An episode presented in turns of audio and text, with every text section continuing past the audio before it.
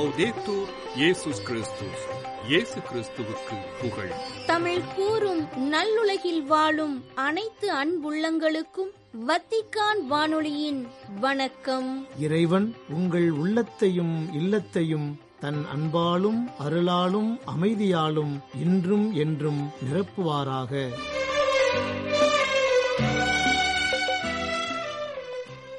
அன்பு நேயர்களே வத்திக்கான் வானொலி இன்று உங்களுக்கு வழங்க இருப்பவை தடம் தந்த தகைமை தூய பேதுரு தலைமை பீட திருவிழா மற்றும் செய்திகள்.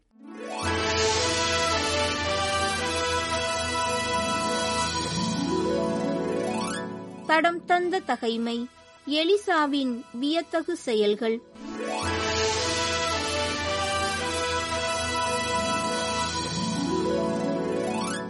எரிக்கோவில் இருந்த இறைவாக்கினர் குழுவினர் தம் கண்முன்னால் நிகழ்ந்தவற்றைக் கண்டு எலியாவின் ஆவி எலிசாவின் மீது இறங்கியுள்ளது என்று கூறி அவர்கள் அவரிடம் வந்தனர்.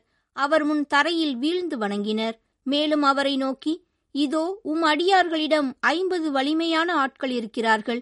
அவர்கள் போய் உம் தலைவரை தேடி கண்டுபிடிக்க தயவு செய்து அனுமதி தாரும். ஒருவேளை ஆண்டவரின் ஆவி அவரை தூக்கி ஏதாவது ஒரு மலையிலோ பள்ளத்தாக்கிலோ போட்டிருக்கக்கூடும் என்றனர். அதற்கு அவர் அவர்களை அனுப்ப வேண்டாம் என்றார். ஆனால் எலிசா சலிப்படையும் வரை அவர்கள் அவரை வற்புறுத்தினர். இறுதியாக அவர் அனுப்பி வையுங்கள் என்றார். எனவே அவர்கள் ஐம்பது ஆட்களையும் அனுப்பி வைத்தார்கள். அவர்கள் மூன்று நாள் தேடியும் எலியாவை கண்டுபிடிக்க அவர்களால் முடியவில்லை. எனவே அவர்கள் எரிக்கோவில் தங்கியிருந்த எலிசாவிடம் திரும்பி வந்தனர். அவர் அவர்களிடம் போக வேண்டாம் என்று நான் உங்களுக்கு முன்பே சொல்லவில்லையா? என்றார். அந்நகர மக்கள் எலிசாவை நோக்கி இந்நகர் நல்ல இடத்தில் அமைந்துள்ளது என்பதை எம் தலைவராகிய தாங்கள் அறிவீர். ஆயினும் இங்கு நல்ல தண்ணீர் இல்லை நிலமும் நற்பலன் தருவதில்லை என்றனர். அதற்கு அவர் ஒரு புது கிண்ணத்தில் கொஞ்சம் உப்பை போட்டு கொண்டு வாருங்கள் என்றார். அவர்கள் அவ்வாறே கொண்டுவர எலிசா நீரூற்றின் அருகே சென்று நீரில் உப்பை கொட்டி இதோ ஆண்டவர் கூறுகிறார் இந்த தண்ணீரை நான் நல்லதாக மாற்றியுள்ளேன் இனிமேல் சாவும் இராது நிலமும் பயன் தரும் என்றார். அன்று முதல் இன்று வரை அத்தண்ணீர் எலிசாவின் வாக்கிற்கேற்ப நல்லதாக இருக்கின்றது. தூய பேதுரு தலைமை பீட திருவிழா. எங்கள் காவலரே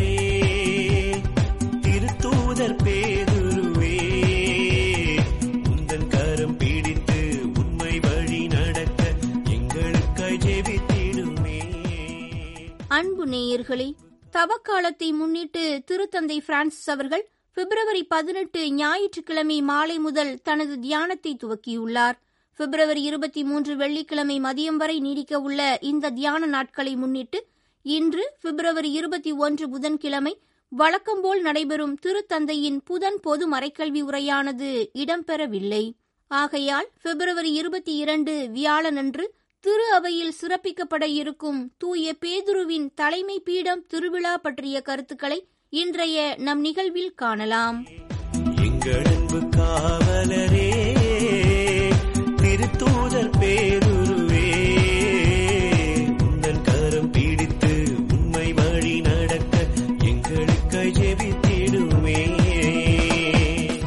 பாறை என பொருள்படும் கேபா இதுவே இயேசு திருத்தூதர் பேதுருவிற்கு அளித்த பெயர். இந்த பாறையின் மீதே திரு அவையை கட்டியுள்ளதாக நற்செய்திகள் நமக்கு எடுத்துரைக்கின்றன.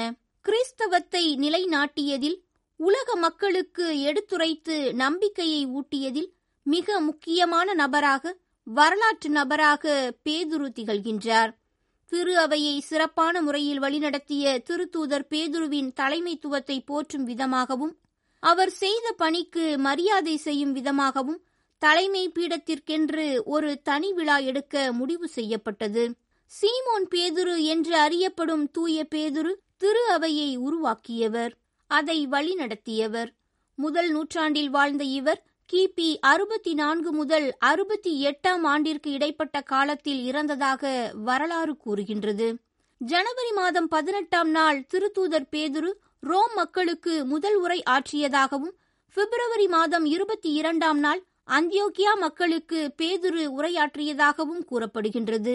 விண்ணகத்தின் திறவுகோள்களை வைத்திருக்கும் நபராக தூய பேதுரு எல்லாராலும் அறியப்பட்டார். திருத்தந்தை தூய இருபத்தி மூன்றாம் யோவான் ஆயிரத்து தொள்ளாயிரத்து அறுபதாம் ஆண்டு முதல் இந்நாளை திருவிழாவாக கொண்டாட பணித்தார். பல்வேறு மறுப்புகள் மற்றும் இடர்பாடுகளை கடந்து ஆயிரத்து தொள்ளாயிரத்து அறுபத்தி ஒன்பதாம் ஆண்டு பிப்ரவரி இருபத்தி இரண்டு முதல் அதிகாரப்பூர்வமாக அறிவிக்கப்பட்டு ரோமன் கத்தோலிக்க நாள்காட்டியிலும் இவ்விழா குறிக்கப்பட்டது.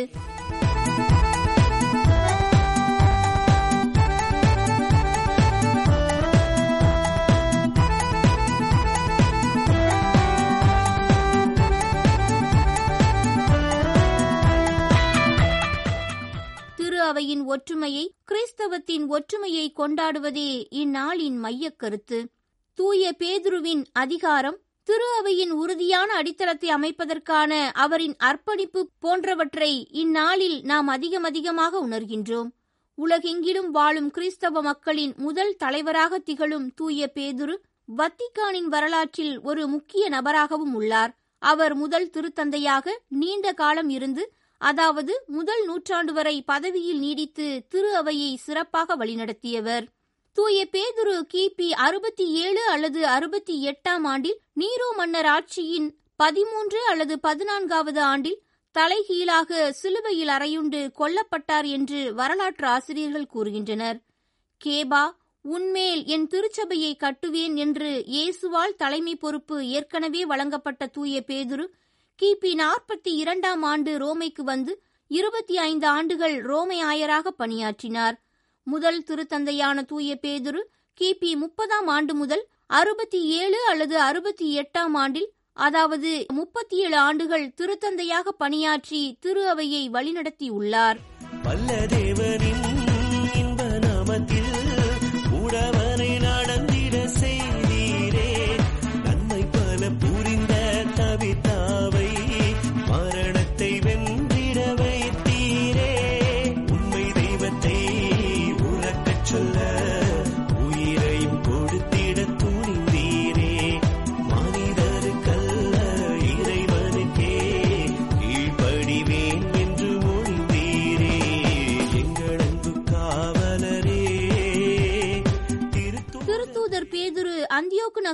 நற்செய்தி பணியாற்றிக் கொண்டிருந்தபோது அந்நகரின் ஆளுநராக இருந்த தியோப்ளீஸ் என்பவன் பேதுருவை கைது செய்து சிறையில் அடைத்து உணவு நீர் என எதுவும் கொடுக்காமல் தண்டித்தான். இதனால் மிகவும் துன்புற்ற பேதுரு வானத்தை அண்ணாந்து பார்த்து இயேசுவே என் தலைவரே எனக்கு எதற்கு இத்தகைய கொடிய தண்டனை என்று வேண்டினார்? அதற்கு ஆண்டவர் இயேசு அவருக்கு பேதுரு நான் உன்னை ஒருபோதும் கைவிட்டு விட மாட்டேன் என்று உனக்கு தெரியாதா?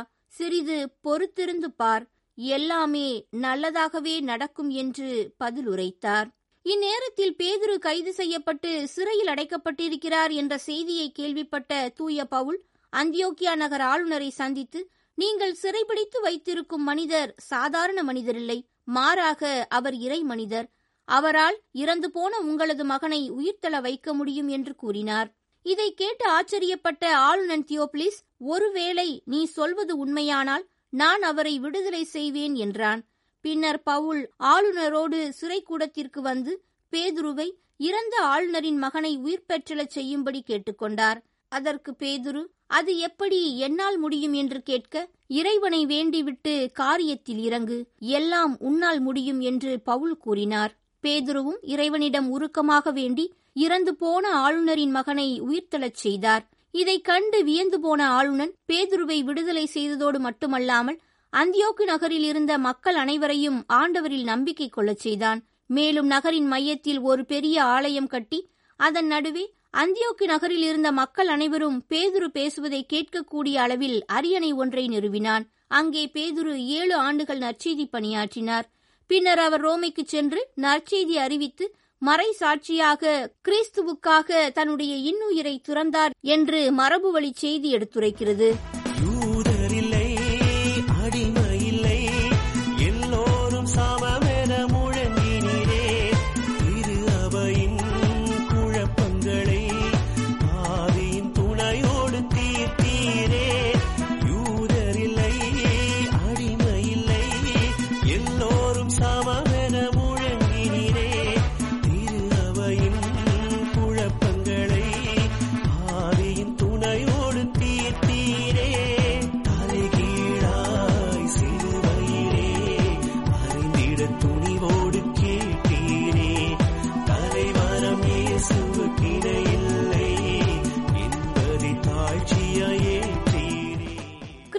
தன் பணிவாழ்வை தொடங்கியவுடன் செய்த மிக முக்கியமான காரியம் தனக்கான சீடர்களை தெரிந்து கொண்டதுதான். அதில் மிக முக்கியமானவரும் முதலானவரும் தூய சீமோன் எனப்படும் பேதுரு. இயேசு தன்னை அழைத்ததும் தாங்கள் செய்து கொண்டிருந்த வலைகளை தங்களது குடும்பத்தின் வாழ்வாதாரமான அந்த வலைகளையும் படகுகளையும் விட்டுவிட்டு இயேசுவை பின்தொடர்கின்றனர் முதல் சீடர்கள். மனிதர்களுக்கு கீழ்ப்படிவதைக் காட்டிலும் கடவுளுக்கு கீழ்ப்படிவது மிக அவசியமானது என்பதனை தனது செயலால் எடுத்துரைத்தார் முதல் சீடர்களுள் ஒருவரான பேதுரு. கிறிஸ்துவின் வார்த்தைகளை கற்றுக்கொள்ள ஆர்வமாக இருந்த தூய பேதுரு ஓமைகள் வாயிலாக இயேசு பேசியதையும் அதிலுள்ள மறைவான உண்மைகளையும் கண்டறிய விரும்பினார். திருமுழுக்கு யோவானுக்கு அடுத்தபடியாக இயேசுவை கடவுளின் மகன் என்று அறிந்து கொண்டவர் அடையாளம் கண்டு கொண்டவர் உடல் சோர்வுற்று கண்ணயர்ந்திருந்தாலும் மனம் சோர்வுற்று இயேசுவை மறுதளித்து இருந்தாலும் தான் செய்த தவறுக்காக மனம் வருந்தி மன்னிப்பு கேட்கும் மனநிலை கொண்டவராக இருந்தார்.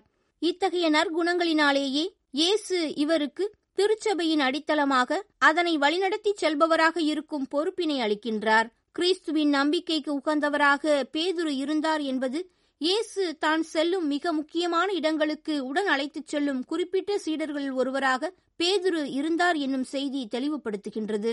ஏராளமான சீடர்கள் இயேசுவிற்கு இருந்தபோதிலும் நெருங்கிய சீடர்கள் நண்பர்களாக எப்போதும் சிலர் அவருடனேயே கூட இருந்தனர்.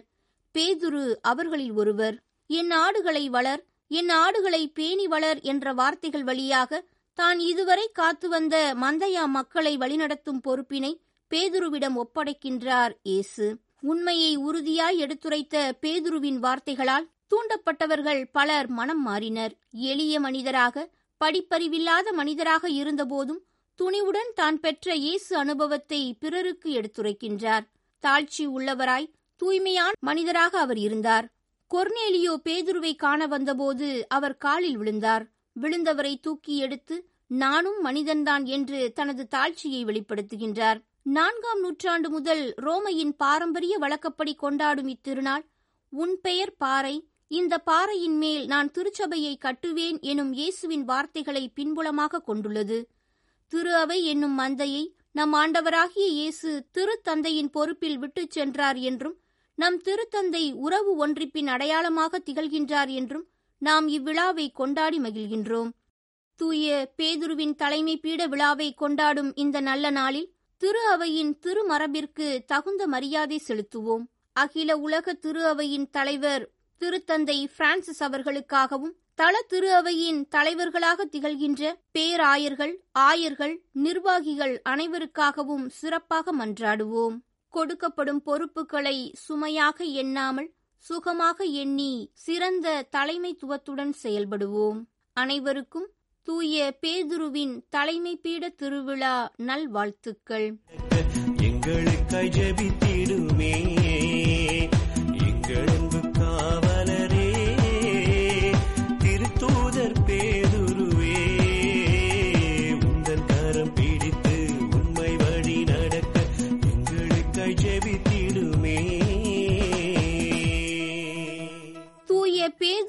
தலைமை பீட திருவிழா என்னும் தலைப்பில் இன்றைய நிகழ்ச்சியை உங்களுக்கு வழங்கியது வத்திக்கான் வானொலி.